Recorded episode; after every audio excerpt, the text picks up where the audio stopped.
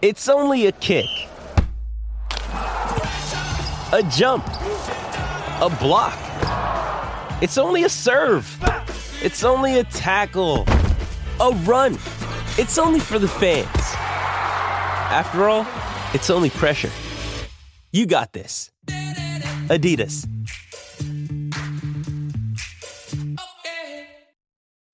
When you need mealtime inspiration, it's worth shopping Kroger, where you'll find over 30,000 mouthwatering choices that excite your inner foodie. And no matter what tasty choice you make, you'll enjoy our everyday low prices, plus extra ways to save, like digital coupons worth over $600 each week. You can also save up to $1 off per gallon at the pump with fuel points. More savings and more inspiring flavors make shopping Kroger worth it every time. Kroger, fresh for everyone. Fuel restrictions apply. Finding the right person for the job isn't easy. Just ask someone who hired a lounge singer to be their office receptionist. Hello, this is Mickey Marquis, and you've reached the office of Doug and Associates. Thank you very much. Catch me Tuesday nights at the Hotel Johnson. Hello? But if you've got an insurance question, you can always count on your local Geico agent. They can bundle your policies, which could save you hundreds. Doug and Associates, this is Mickey Marquis. Hello? For expert help with all your insurance needs, visit geico.com slash local today. This podcast episode is brought to you by Coors Light. These days, everything is go, go, go. It's nonstop hustle all the time. Work, friends, family expect you to be on 24 7. Well, sometimes you just need to reach for a Coors Light because it's made to chill. Coors Light is cold lagered, cold filtered, and cold packaged. It's as crisp and refreshing as the Colorado Rockies. It is literally made to chill. Coors Light is the one I choose when I need to unwind. So when you want to hit reset, reach for the beer that's made to chill. Get Coors Light in the new look delivered straight to your door with Drizly or Instacart. Celebrate responsibly. Coors Brewing Company, Golden, Colorado. This story is called The Ugly Truth About Timeshare. If you think you've done your family a favor by buying a timeshare, you need my help. Hello, I'm Chuck McDowell, CEO and founder of Wesley Financial Group. Ten years ago, I started helping folks cancel their timeshare contracts, and in the process, started what's now called the timeshare cancellation industry. Timeshare is the only thing that you can buy that you can't tell me how much it's going to cost or when it's going to end. When you buy a timeshare, you give them a blank check to fill out any amount they want for annual maintenance and assessment fees. Sound crazy? The crazy thing is, this never ends. Stop the insanity today. Call my office now. I guarantee if we can't cancel your timeshare contract, you'll pay nothing. Were you lied to when buying a timeshare and want out? Get the facts about timeshare cancellation. Call Wesley now for your free information kit. 800 885 4884. 800 885 4884. 800 885 4884. It just doesn't feel like summer without an ice cold Coca Cola in your hand. Stop by your local convenience store today and grab a 20 ounce bottle of Coca Cola or Coca Cola Zero Sugar. Or pick up even more delicious refreshment with a 20 ounce bottle of Diet Coke, Sprite, or Fanta. So, no matter how you soak in that summer sun, at home or on the go, grab an ice cold Coca Cola today and enjoy.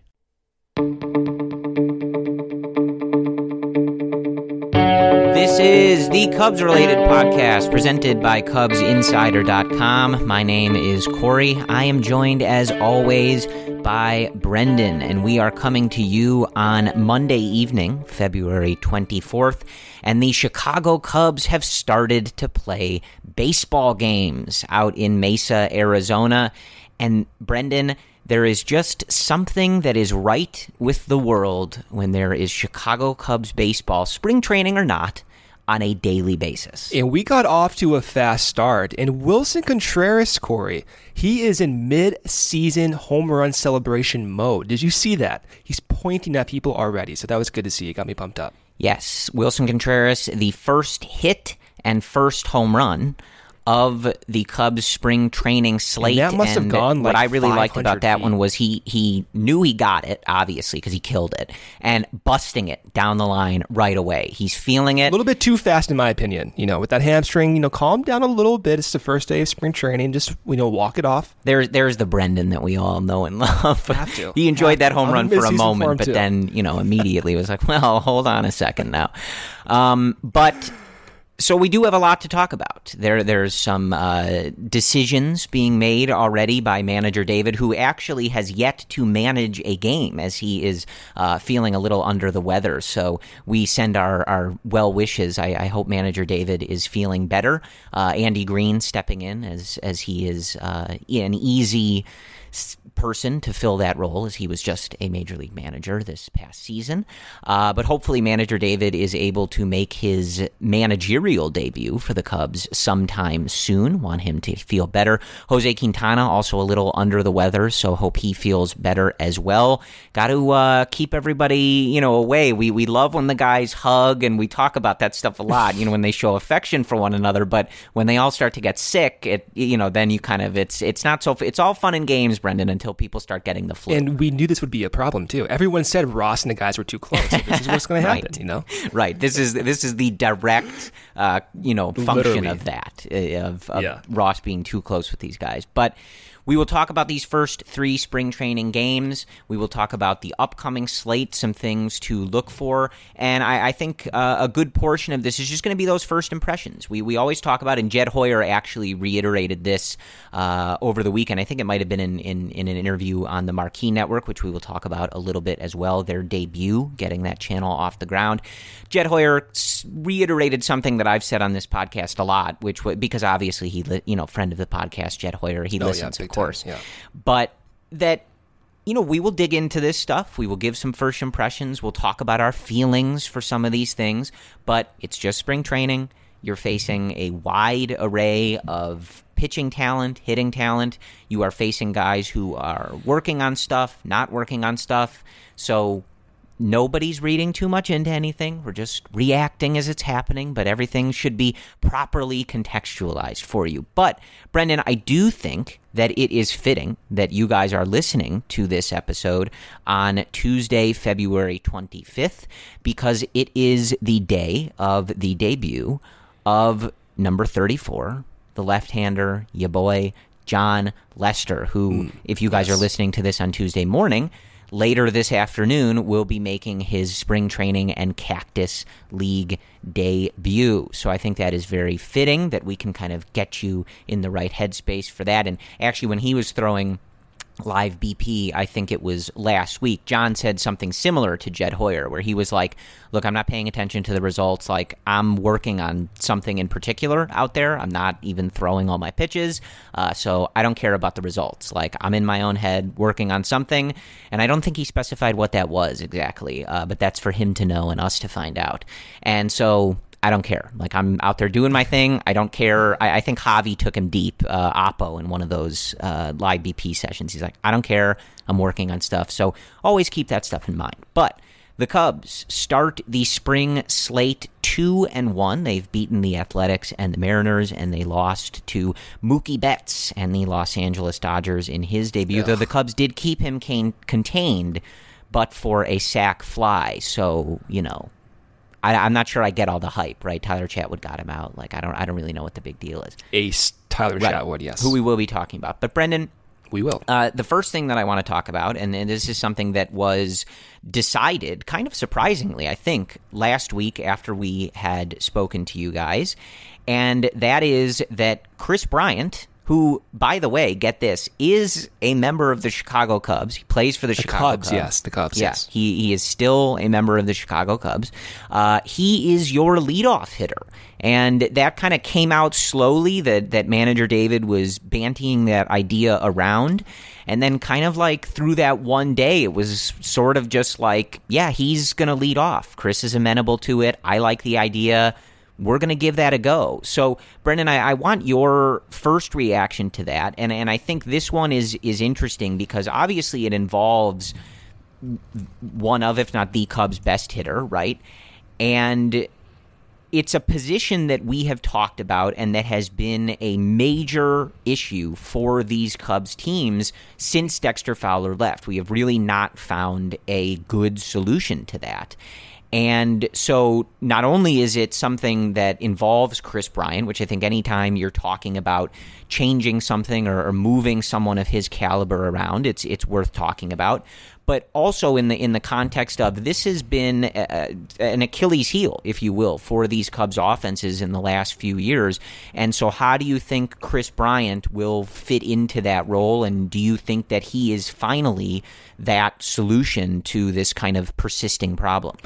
I look at this in two ways. The first way to look at this is Kris Bryant as a member of this team probably makes the most sense right now, unless someone comes out of the you know woodworks, to be the leadoff guy. But in a vacuum, generally speaking, I don't want Kris Bryant leading off for any team. Again, that being said, the way the roster is constructed, it doesn't matter if Bryant's batting third or fourth if there's no one on base ahead of them to knock in these guys. That's that's that's the the issue that many people have is okay, if you have Kris Bryant bat leadoff, he will be batting with about you know 30 to 50% fewer chances to drive a run in. That's an issue I think for for me.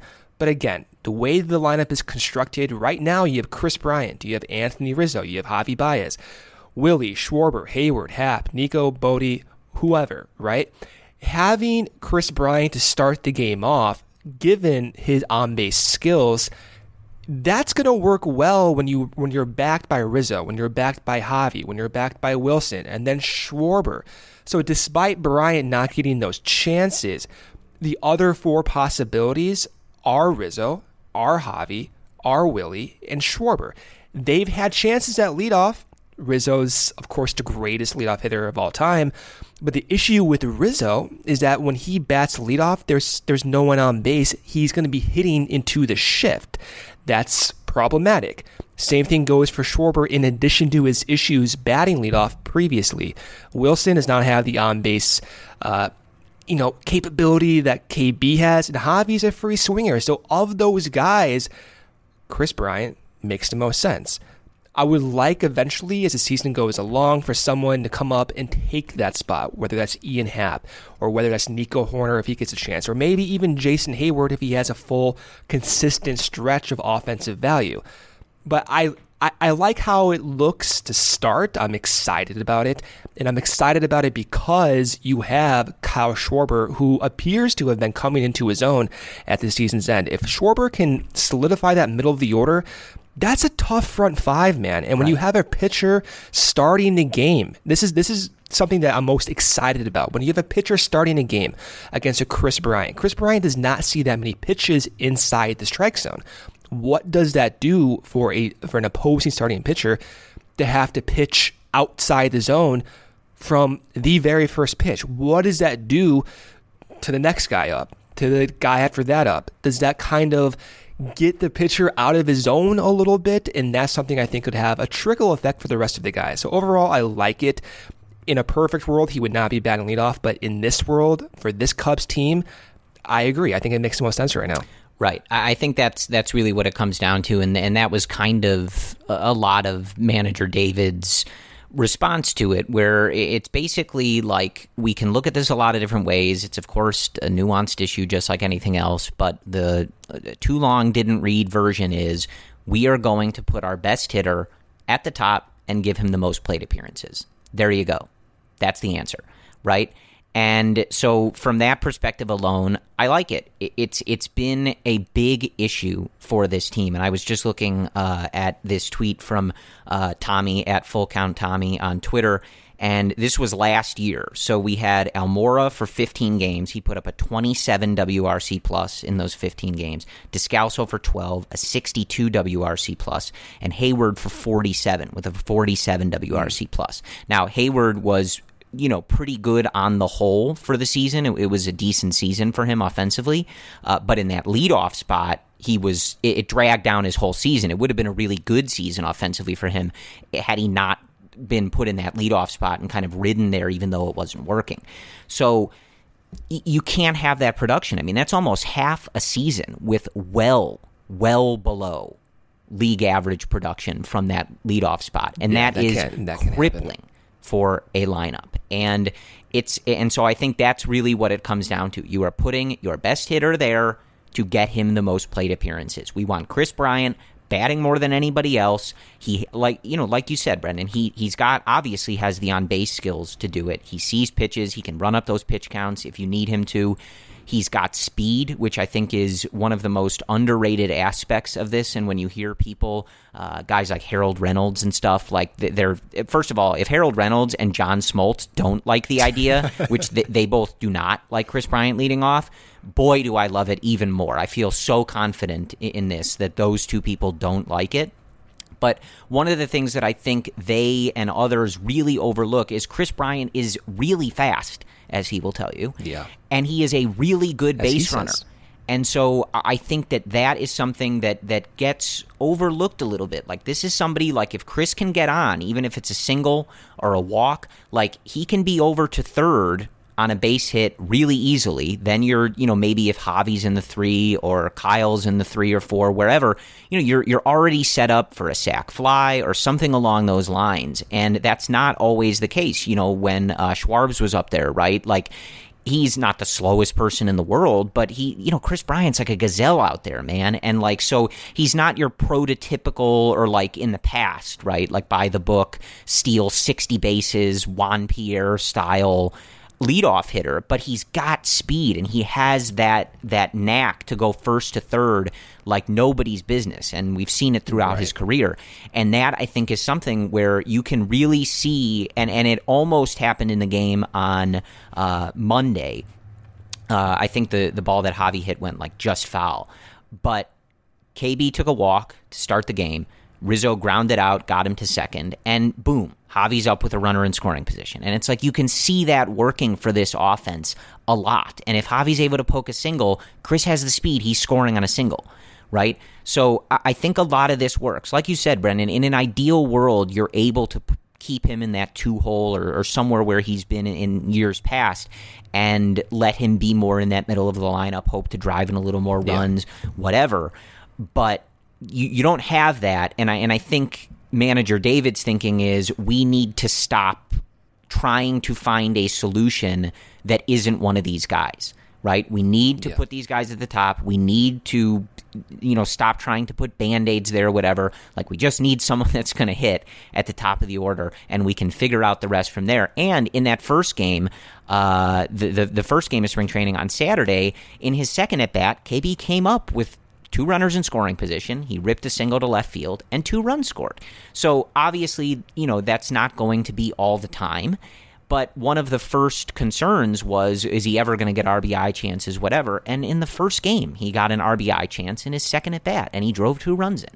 So I, I, like it. I'm all for it. And I think the other thing to note, too, is we also both liked the logic when Schwarbs was put there uh, in 2017 and I I look back and I still like that logic. But this is this is different, right? Kris Bryant, and this is no offense to Kyle Schwarber, of course, but KB is a one of the best and most complete hitters in the league. You're not asking him to really transition, or you're not expecting changing his approach at all is going to like ravage his numbers. Kyle, Kyle was a, a player in like what his first full season, right? Because he missed all of 2016. Like, that was a big step for him, and he was not nearly as accomplished when asked to do this as Bryant is. So I, I, I think the the logic was good at that time, just as it is here. But you know, don't get caught up in comparing those two guys, right? Like moving someone who's not a prototypical leadoff hitter to the leadoff spot. Kris is a, a very different player, and, and this is a very different circumstance. So I'm all for this. Uh, and manager David kind of hinting that it's going to be Bryzzo at the top, and we'll see how the rest of the lineup kind of shakes out. And as they've all been saying, they interviewed Anthony Iapoce on Marquee during the game on Monday, and he said the same thing that we've heard basically everybody they ask about this say, and that's you know, that's what you want an opposing pitcher to have to face. He's going to have to start the game with Kris Bryant and Anthony Rizzo, probably Javi Baez after that. And that is a tough way to start the game. And that is what you want opposing pitchers to have to do. You want them to have to be good from the minute they get on the mound. No mistakes because otherwise you're going to put yourself in a hole. So I'm all for this. It's it's looked good so far, and yeah, we'll we'll we'll see how things go. But I think as as far as uh, decisions go, I'm fully behind this one. And it's going to be a decision that's not going to just stop. Like David Ross said, Yes, manager right. David, I, I got to catch myself here. Manager David said he's not going to change the lineup consistently because he thinks for some guys that's not going to help them. And he used the word panic in changing the lineups consistently. So I think we can expect from day one for several weeks, maybe at the minimum, Kris Bryant will be your leadoff guy. And there's another aspect to Kris Bryant in the leadoff spot that's a little unknown, which I like. But the question that's always on my mind is is this going to change how pitchers pitch to Kris Bryant? And I bring that up because he's a unique player, not only because of his power and because of all of his skills, but because pitchers pitch Kris Bryant very differently because Kris Bryant is a selectively aggressive hitter. If you look at his overall swing rate, the majority of swings are coming within the strike zone or at the edges. So in the strike zone, he swings at a pitch 76% of the time. That is almost 10 percentage points higher than league average. Someone who could have been a candidate that we both like, Kyle Schwarber. Schwarber swings at a pitch inside the strike zone 65% of the time, which is a lot. That's a huge difference when you consider how many strikes you see throughout this season. And why was that the case? Why does Kris Bryant swing at so many pitches inside the strike zone? Well, one, he's probably very good at hitting those pitches. And two, he doesn't see many pitches outside the zone in general. So will pitchers attack KB differently because he's batting leadoff? And will that mean Kris Bryant's actually going to start hitting more because he's seeing more pitches in the strike zone?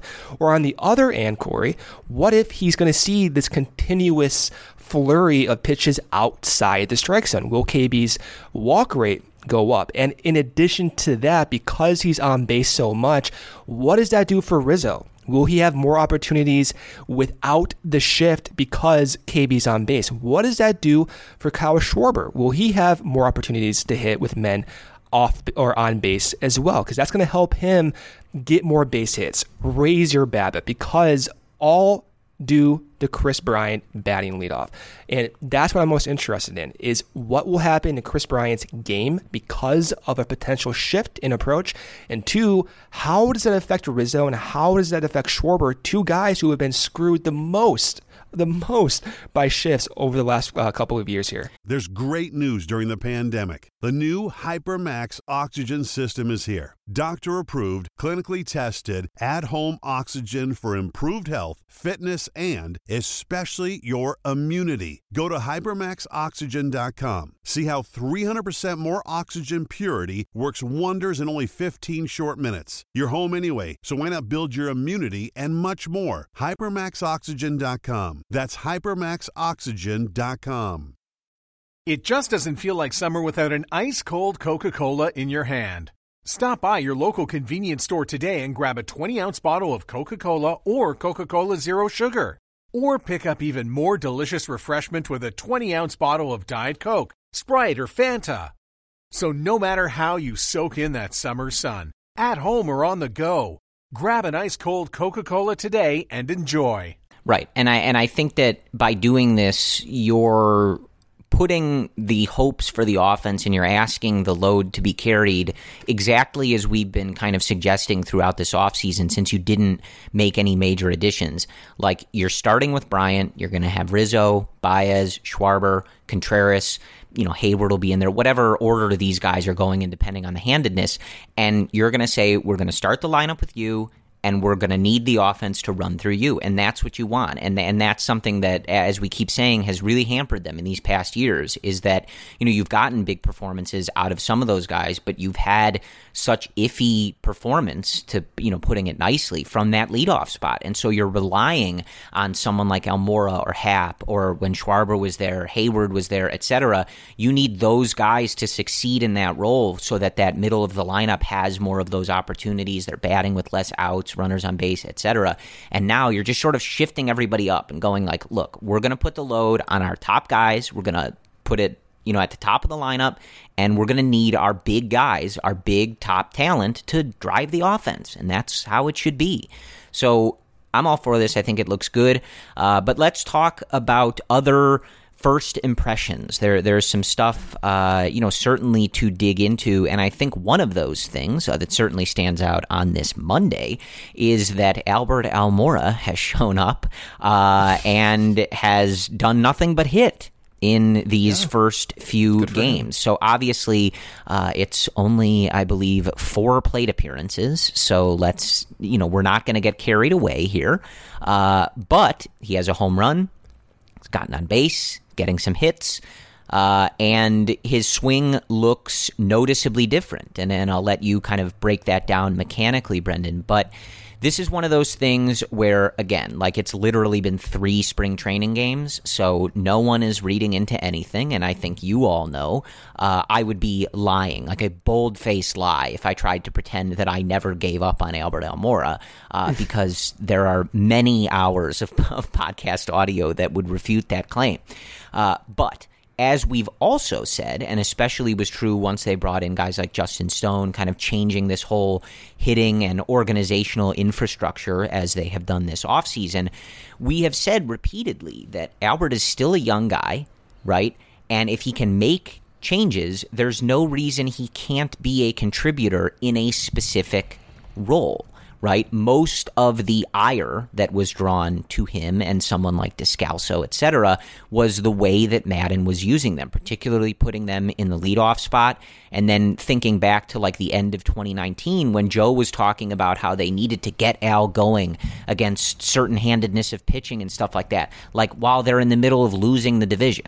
Like that's really the problem where it's it's more the context rather than just specifically the player. So again, it's only been a, a, couple games, but the Cubs made the decision to keep Almora around, to you know tender him that contract, and believe that he can make those changes.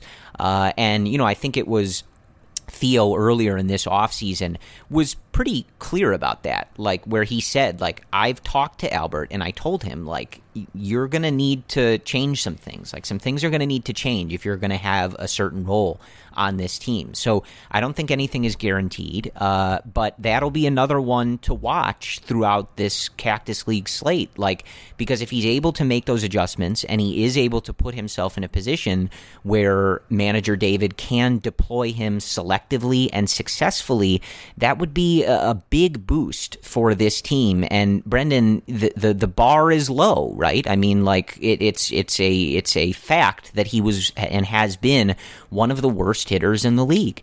Uh, and so the the bar is low, and if he's able to overcome that, especially to any significant degree, that would be quite helpful for the Chicago Cubs team and and the depth that we've talked yeah. about not really being there. If they need to, Al can go down to AAA and continue to work on these changes that so far look pretty good. So, what are those changes? One, his posture is more upright. So, if we compare a video from last year, his very last at bat, to his very first at bat, and in particular his home run on Monday, you're going to see it right away. His posture is more upright, his hands are higher, his leg kick is not as pronounced, he's not inverting that front foot as much as he used to, and he's kind of on that backside in that load in a little bit more of an emphasis type fashion. So that's the change. And we saw so far, it, it looks good. You don't want to get too carried away with any type of spring training or even short term results. But if the player is saying he feels good with it and you're seeing a little bit of success, even in the short term, it's okay to be a little bit excited. And yeah, if he can be used in a selective role, that's insanely valuable. Let's look at 2017, for example. He had 320 plate appearances in 130 games. He produced a weighted on base average of 334, a WRC plus of 104, a wins above replacement total of over one. That is perfectly acceptable and something this team desperately needs as a depth piece. So don't want to get too excited yet. You want to see more. And but it doesn't have to happen. Like that's that's the one thing I think is giving me a little bit of encouragement is even if he doesn't look ready by opening day, you have guys in place to at least allow Al to continue to adapt. You have Heyward that can play center field because now you have Steven Souza. You have Ian Happ, who's going to be a full time uh, role, hopefully, this year.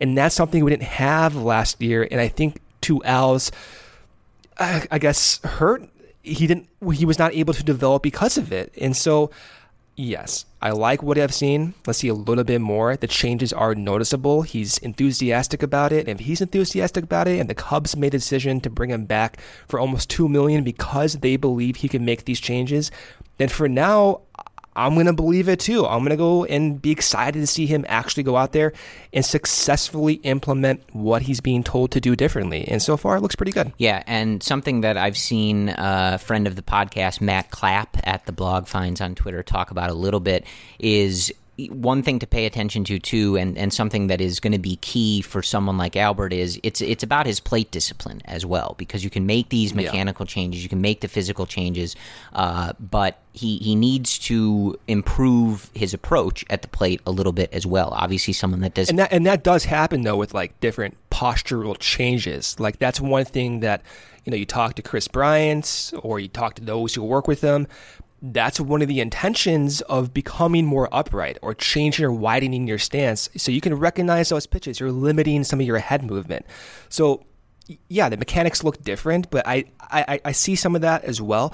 And I still think those mechanical differences can allow you to recognize pitches better. Yeah, absolutely. Because he's just one of those guys who he's a, a heavy average hitter, right? He needs to hit closer to 300 to Has reach to, that yeah. value because he really does not walk. So that's something you'll look for if he can be a little more patient, a little more selective at what he's swinging at and when that along with the mechanical chain, you know, you could really see something. Another thing to watch is going to be that defense, because uh, obviously, I think to the surprise of a lot of people, he rated pretty poorly uh, in 2019 on a lot of those defensive metrics, which has obviously uh, been somewhat of a cornerstone of his game, if you will. Uh, and as you and I were talking about before we hopped on, Brendan made some some pretty uh, uncharacteristic and at the same time crucial errors in some of those games uh, down the stretch in 2019. You and I were talking about that game that that Darvish pitched against the Cardinals at Wrigley Field late in that season, where he mis you know misjudged or didn't get to a ball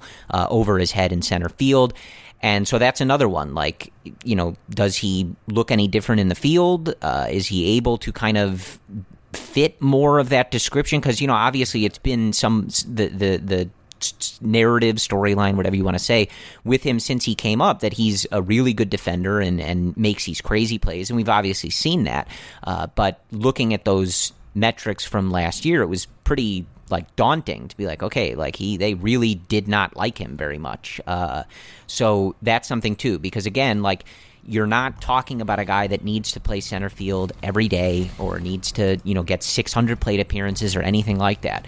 But if he can be better on defense and improve at the plate, obviously, that's what you need. That's what we're looking for. You're not necessarily looking for that everyday answer. You're looking for that depth. Guys, someone that Ian Happ can platoon with or that can spell Jason Heyward at times, etc. Like that is all you're really asking is can he be a contributing depth piece on this team that David Ross can use selectively. Manager David Corey. Manager well, I David. feel so. Obviously, we've talked about this, but I feel like we're going to end up saying Manager David a thousand times during the podcast. So I was just that's trying to mix it up, you know. All right. but I, hey, look, I, am more than happy to just say Manager David, but I feel like if you cut up the audio, Manager David, Manager David, Manager David. uh, but that that's that's really what you're going for. So that's something to watch. Again, though, it's been three spring training games, and we've seen some of these guys. I think Albert in particular uh, is one who can have a really hot spring, and sometimes it just doesn't translate. But we do have. As Brendan was kind of detailing there, something to really look for. Pay attention to how his mechanics look at the plate, how his swing looks. Pay attention to that plate discipline and how he's looking in the field and we may be able to get an idea of okay, like maybe it is Albert Almora revenge season after all. As I said to start, I would be lying if I was super optimistic, and you guys all know that I've yelled about this. I, Descalso was probably the leader of my anger in 2019. I mean, both uh, but. Almora was probably a close second. So. Uh, You know, again, like I, I don't want anybody to think like, oh, Corey and Brendan are big Almora fan. Like, no, like it's a few spring training games. We're just pointing out I mean, there were some expletives preceding Yes. Almora's name at some point just last year. something to be hopeful for, something to watch for, and you know, as we're looking for things that can improve on those margins from 2019, that would be a really helpful one if Al is able to do this. And as we always point out when we discuss him, he's one of those guys you root for, right? Obviously, that incident in Houston uh, is something that stands out, but everything we've ever seen from him, he just seems like a really nice guy. He was mic'd up on Marquee uh, on Monday afternoon and was just very wholesome, nice, just seems like a very good guy and one that is easy to root for uh, to not be the worst hitter in the league. I think that's a, a pretty easy way of putting that. But Brendan, I, I want to throw it to you now to discuss any of these kind of like fringe pitchers.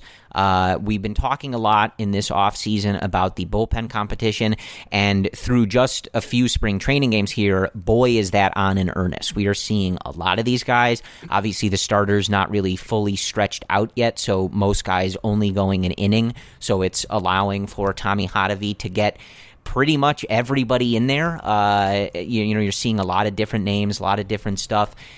Anybody stand out to you in these first few games? And again, like you're you're not looking at results necessarily. Rowan Wick got lit up on Monday against the Mariners, uh, but we're obviously still going to be slotting him in for a very big role in that bullpen. So results not necessarily withstanding. Anybody where you've been obviously interested in them from this offseason when they joined the fold and now being able to see them obviously having done a little bit of work with Tommy Hottovy so far anybody really standing out for you that for the rest of this Cactus League slate you're going to make sure you're watching when this guy comes into the game Oh my gosh, there's, there's so many names. I feel like we could spend an entire hour talking about this. But of all the guys I watched, I think the one that stood out the most to me was Jason Adam Corey. He and he wasn't really on my radar, honestly, until I saw him pitch in that first game. So Jason Adam comes out of the bullpen, and by the way, he used to be a position player, so pitching is somewhat new to him. And he comes out of the bullpen and he's throwing almost looking like Rowan Wick, a relatively short arm stroke, and he's throwing in changeups, curveballs, four seamers. But his change and curve caught my attention. Those those are pretty nasty. And Jason Adam has been one of those high spin rate type guys who just hasn't translated his talents to success. So he's one that really caught my attention. But other pitchers as well. I mean, I thought Tyler Chatwood looked good in his first inning. Confidence is obviously there. He's talking up a storm. Dakota Mekkes looked pretty good. He's throwing 96, which is an uptick in velocity for him compared to last year. We had Dan Winkler, Ryan Tepera, both had two strikeouts in their most recent performance. Manny Rodriguez, again, I would put him up there as among the guys I'm most excited to watch. Manny uh, Rodriguez is a 23 year old guy who will be starting in Double A this year. Just got a 40 man roster spot, so that means the Cubs do not at all want to lose this guy. This guy is someone who throws 95 to the upper 90s with hard tailing action, hard tailing action. Go look it up. And so I thought he looked pretty good in his one inning of action in Monday's game. And then the last one who I was impressed with was James Norwood. I've talked a lot about James Norwood, at least blogging about it. This is someone who has an unorthodox release point. He stands a little bit further to the third base side and then he comes across his front side. Uh, thrown across his body, but he's someone who has a splitter with spin rate that is among the top 75%. For splitters, that's going to be, uh, you don't want that much spin rate, so that's good to see. So he's actually in among those 75% without that much spin for his splitter. And James Norwood throws 100 miles per hour. So why? He's not been able to succeed with those two pitches is beyond me, but he looked good. I hope the Cubs can utilize some of the new data to get him on track to utilize and optimize some of his pitches. But the list goes on, Corey. We have Alec Mills, we have Scott Effross, we have Adbert Alzolay, we have Duane Underwood Jr. So many guys to talk about.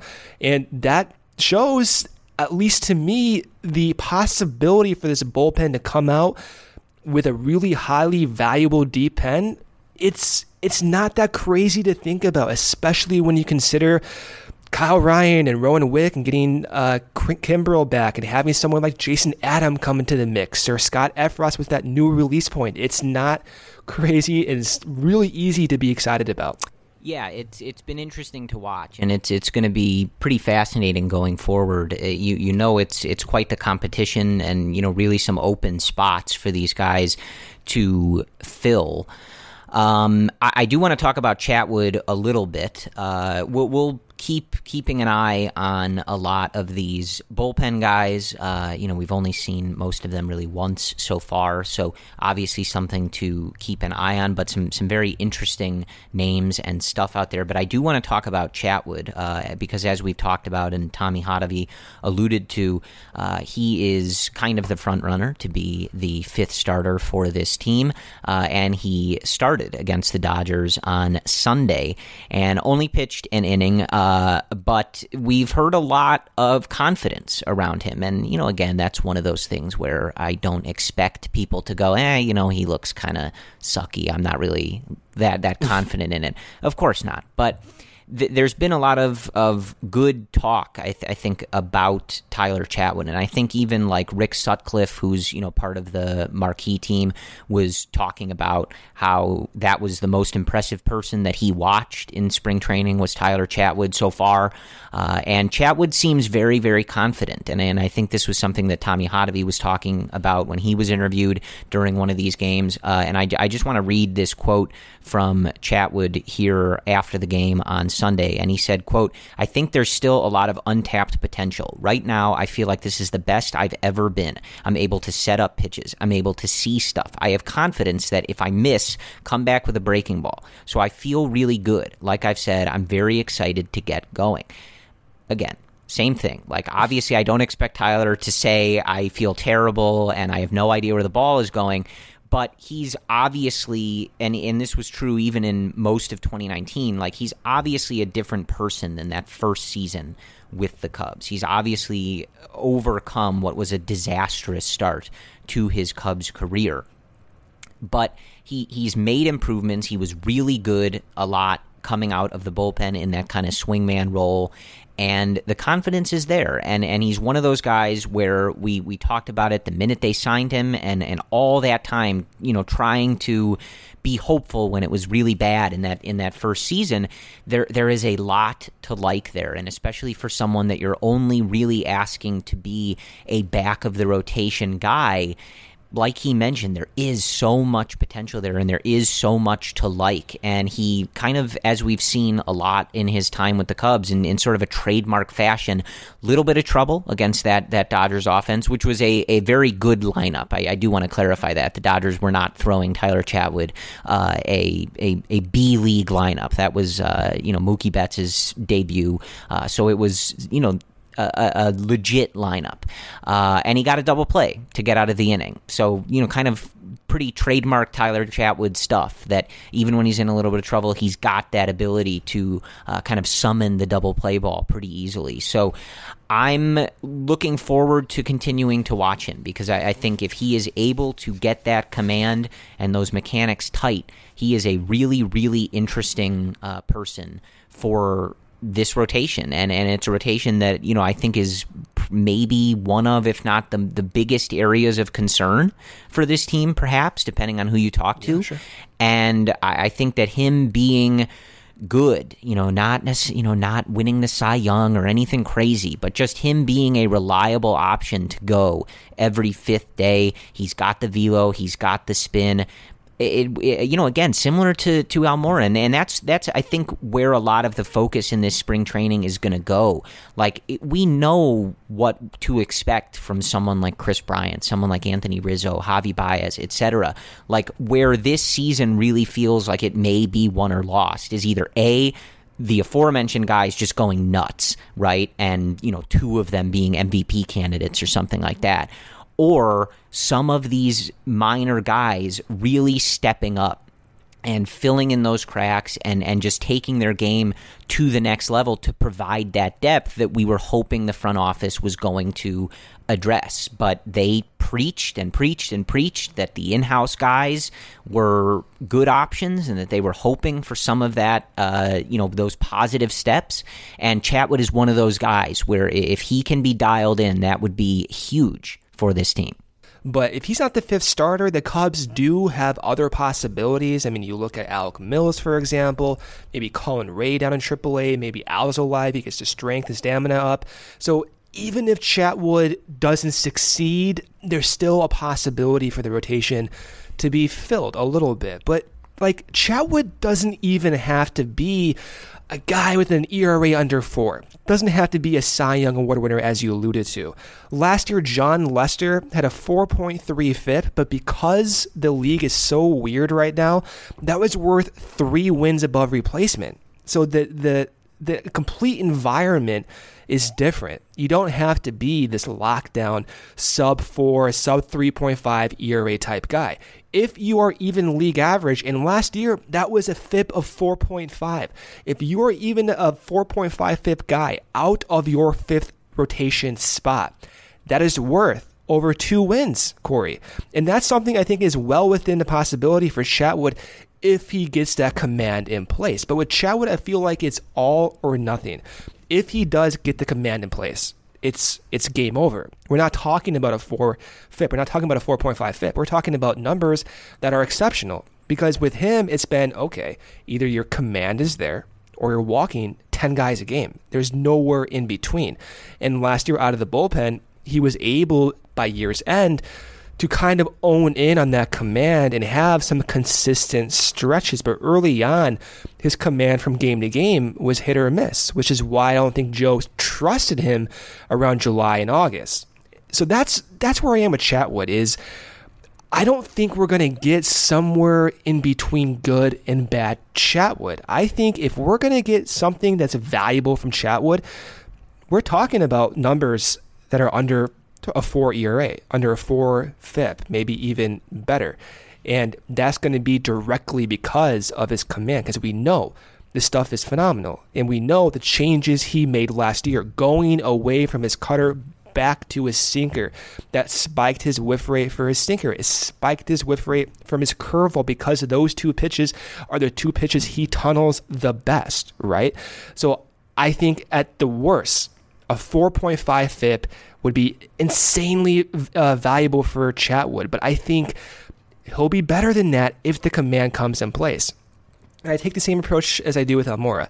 I'm not going to expect it. I don't think the Cubs necessarily need it, but I am excited about it. I am optimistic about it based on what's being said, based on what the coaches are saying. But you still need to see it more. You need to see it for the entire spring.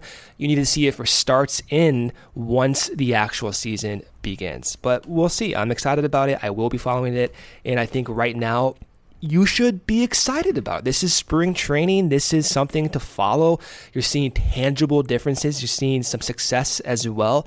It's hard not to be a little bit curious and optimistic about these pieces coming together. Keep all your entertainment options centered with Xfinity X1. Access live TV, Netflix, and now Hulu and Peacock. Ah, streaming zen. Now that's simple, easy, awesome. Xfinity X1 gives you the most complete entertainment experience with everything from live TV to your DVR to on demand favorites and your streaming apps.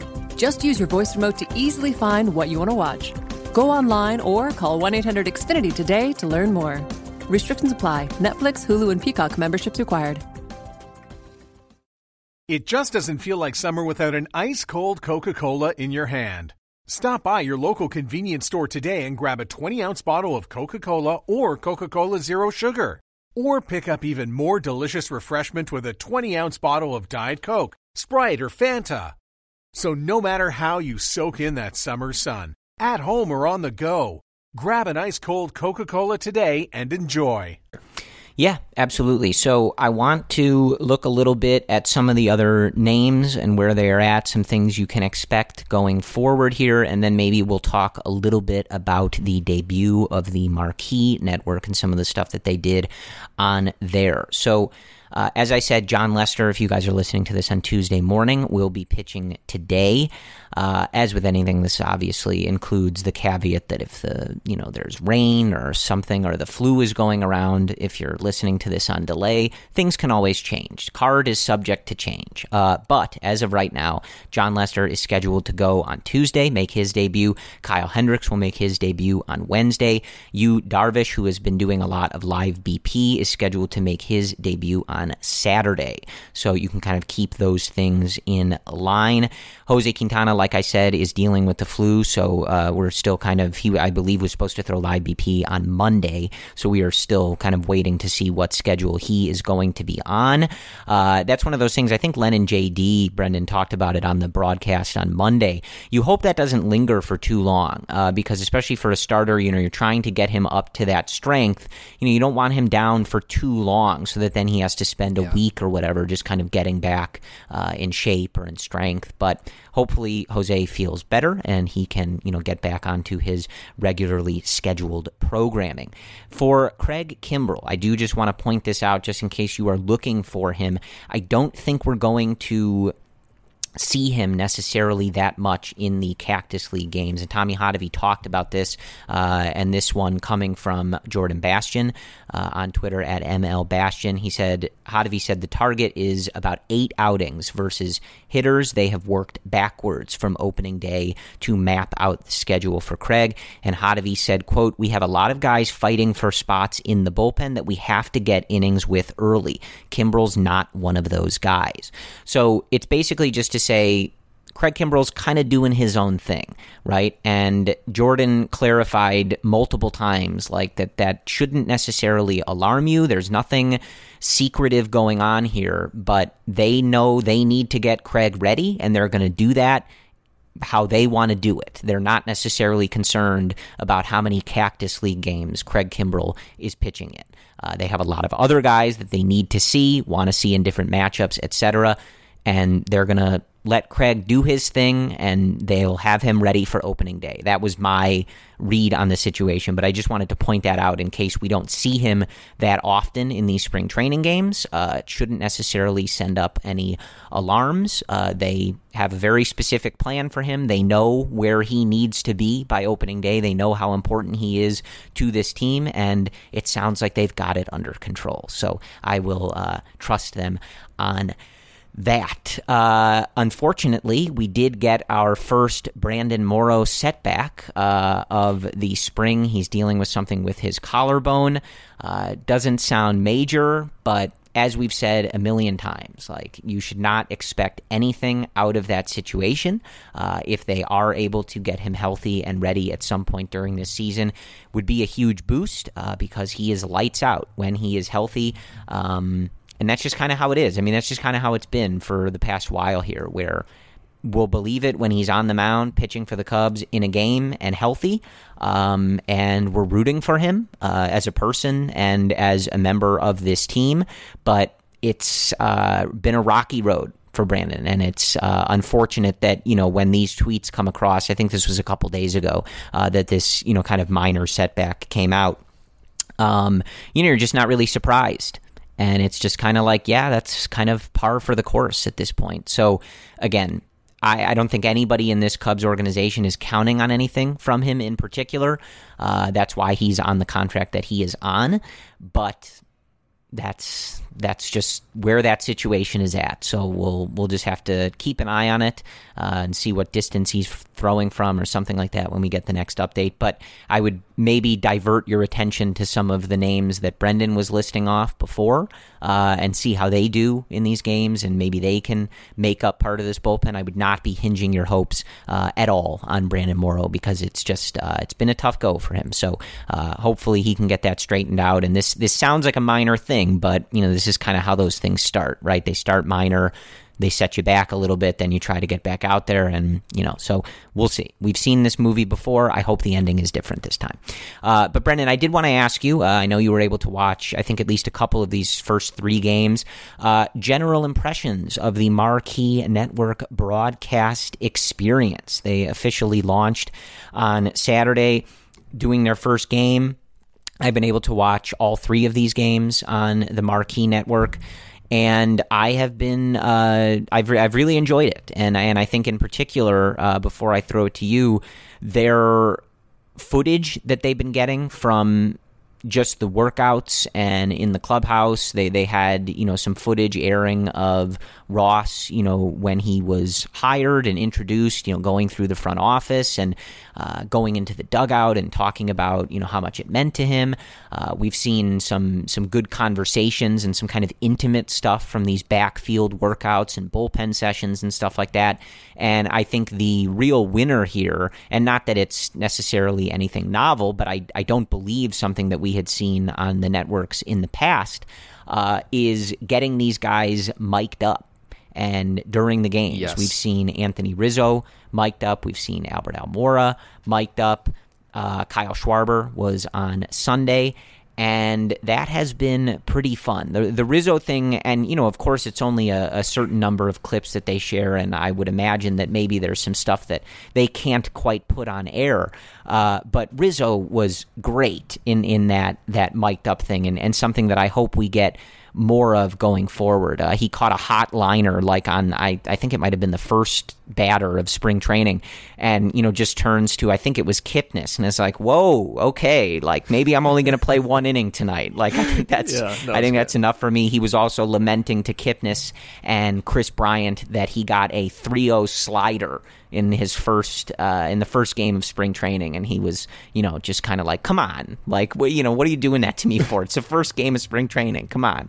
Uh, so that has been really cool. So I think uh, from my end, you know the the viewing experience has been good, and I think more than anything, and, and this is something that uh, Len was talking about a lot, I think in his interview with Crane Kenney during one of these games, uh, that the access, th- this network belonging to the Cubs and being only about the Cubs is going to provide to the fans.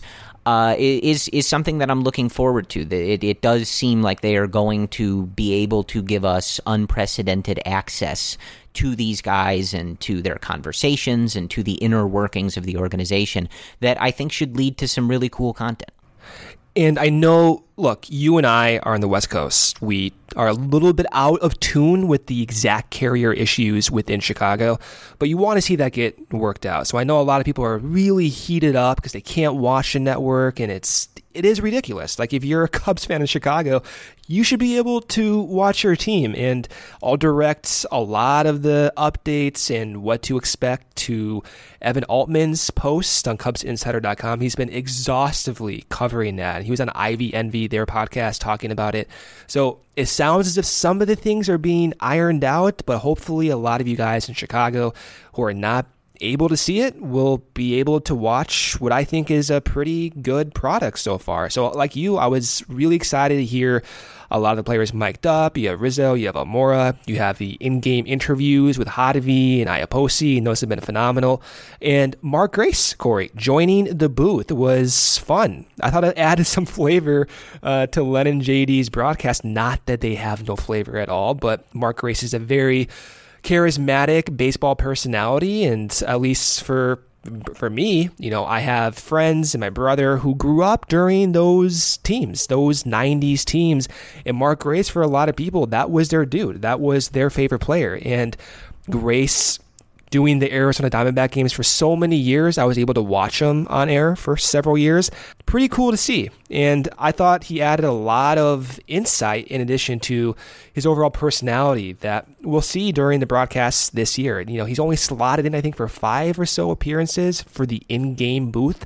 So we'll see, you know, if that increases. But overall, I liked it, man. I thought the production was pretty clean too for having your first game.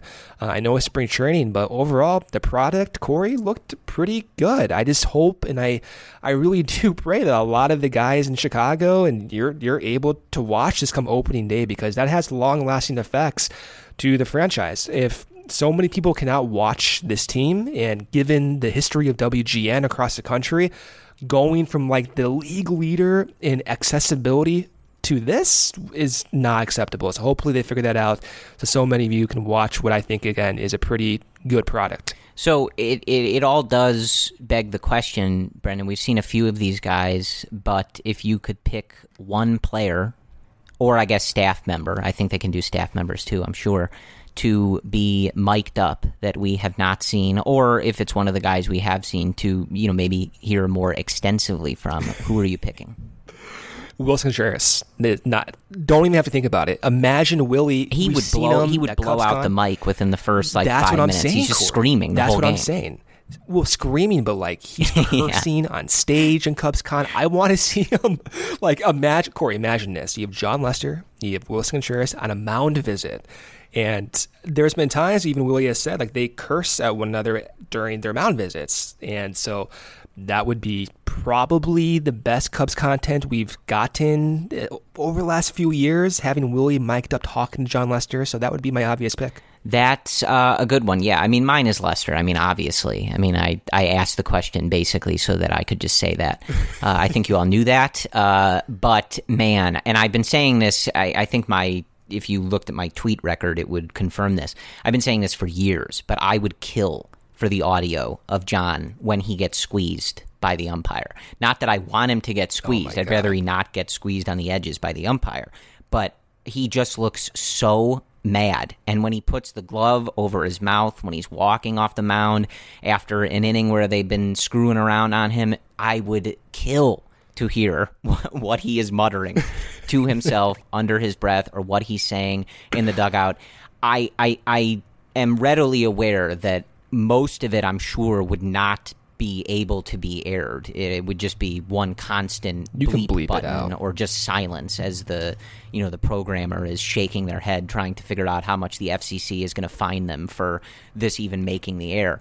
But I, I want it. I really want it. Uh, if, if if Marquee wanted to put out like a premium package where we could get the unedited versions of these, I would definitely pay for it because that would be, I think, really really good. I think KB would be pretty funny, uh, just because I assume he's out there going like, oh gosh, you know, oh golly, Yeah, strike one. Oh, dang it! Right. Oh gosh, Anthony, what a play! Stuff like that. Um, I would like to hear that. Uh, I think Hendricks might be funny just because he might not say anything the entire game. That's what I was going to say. He's not going to say anything. like Almora, Al, the aforementioned Almora makes a diving catch, and Hendricks is like, "Oh, nice, great." Yeah. Right.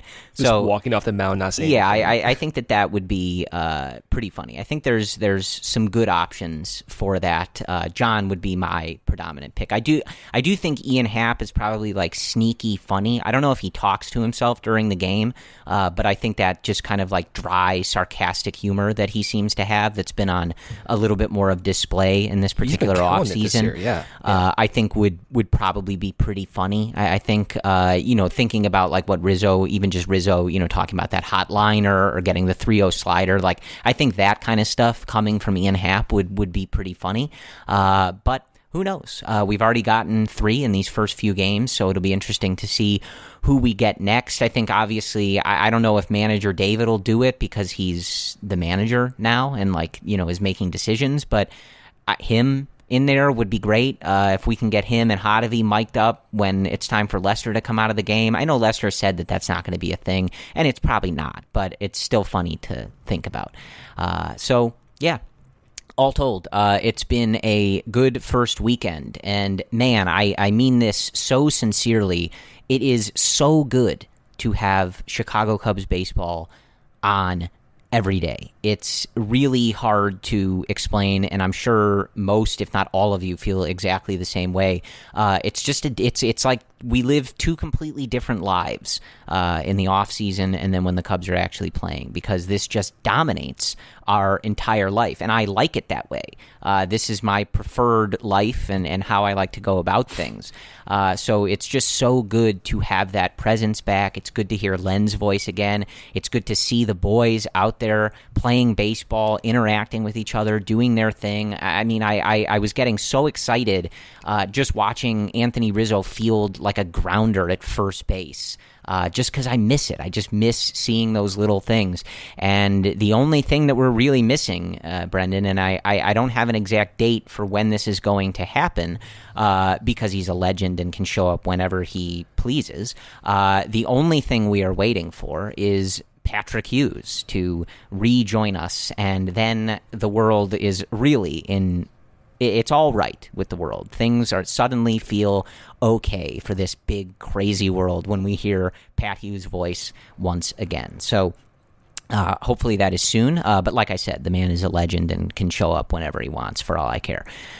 But that is about that. Uh, Brendan and I are probably we're, we're soon going to be doing two episodes a week. Uh, we'll keep you guys posted, uh, but it's it's it's about that time. So we'll keep you guys posted, but don't be surprised if uh, pretty shortly here you start seeing more episodes from us. Uh, we want to talk about the Cubs. I think you guys want to hear about the Cubs, and so we are ready to go. So I don't have an exact timeline for you, but don't be surprised if that drops uh, whenever. So uh, that is the timeline from us. Uh, hopefully, we all enjoy Jon Lester pitching. If you guys are listening to this on Tuesday morning, later this afternoon. Uh, and that is about that. So hopefully, you guys have enjoyed these first few games and are strapped in uh, for this Cactus League slate uh, because that is the unofficial slogan, unofficial official slogan of the Chicago Cubs. Yeah. Where stories play, you know, meh, Eh. right? Very meh on that. Uh, Kris Bryant said he was ready to strap it on, and hey, That's the new one, yeah. listen. Uh, if Kris Bryant says we're strapping it on, Brendan, We're strapping it on. So that is the 2020 Cubs slogan. Hashtag strap it on, boys. Uh, but that's what we got for you. We will uh, keep an eye on everything going on. Obviously, uh, like I said, we're, we're going to get back to two episodes a week here soon. The the same caveat always goes though. If something massive happens some major news we will you know do an emergency show with one or both of us or somebody uh, and keep you guys up to date with that. As always we appreciate you listening to the cubs related podcast. If you have not and can leave us a five star review and a comment we would most appreciate it. Uh, sometimes people leave not so nice reviews uh, that you know I, I, I think don't come from people like you who have been listening for a long time and are loyal listeners of this show. So if you have not done that, we would really appreciate it to uh, drown some of those out because we don't like those. Uh, but either way, we appreciate you guys listening to us every week. We appreciate your interaction on Twitter, and we will talk to you guys again soon. And we always end by saying, Go Cubs. It just doesn't feel like summer without an ice cold Coca Cola in your hand. Stop by your local convenience store today and grab a 20 ounce bottle of Coca Cola or Coca Cola Zero Sugar. Or pick up even more delicious refreshment with a 20 ounce bottle of Diet Coke, Sprite, or Fanta. So no matter how you soak in that summer sun, at home or on the go, grab an ice cold Coca Cola today and enjoy. Keep all your entertainment options centered with Xfinity X1. Access live TV, Netflix, and now Hulu and Peacock. Ah, streaming Zen. Now that's simple, easy, awesome. Xfinity X1 gives you the most complete entertainment experience with everything from live TV to your DVR to on demand favorites and your streaming apps. Just use your voice remote to easily find what you want to watch. Go online or call 1 800 Xfinity today to learn more. Restrictions apply. Netflix, Hulu, and Peacock memberships required. Ready to get back to work this summer? Start a great job at UPS right away. Drive for UPS in your own car or enjoy active work keeping packages moving in the warehouse as a UPSer in Dulles. Earn $21 per hour as a driver, $14 per hour in the warehouse. Apply today to be a warehouse worker or personal vehicle driver at UPS. Search and apply now at upsjobs.com slash summer. That's upsjobs.com slash summer. Nobody builds 5G like Verizon builds 5G because we're the engineers who built the most reliable network in America. And the more you do with 5G, the more building it right matters. The more your network matters. The more Verizon engineers going the extra mile matters. It's us pushing us. It's Verizon versus Verizon. 5G built right from America's most reliable network. Most reliable based on rankings from RootMetrics second half 2020 U.S. report of three mobile networks. Results may vary. Award is not an endorsement. We're driven by the search for better. But when it comes to hiring, the best way to search for a candidate isn't to search at all. Don't search, match with Indeed. Indeed is your matching and hiring platform with over 350 million global monthly visitors, according to Indeed data, and a matching engine that helps you find quality candidates fast. Leveraging over 140 million qualifications and preferences every day, Indeed's matching engine is constantly learning from your preferences Join more than 3.5 million businesses worldwide that use Indeed to hire great talent fast. And listeners of this show will get a $75 sponsored job credit to get your jobs more visibility at Indeed.com slash BlueWire. Just go to Indeed.com slash BlueWire right now and support our show by saying you heard about Indeed on this podcast. Indeed.com slash BlueWire. Terms and conditions apply. Need to hire? You need Indeed.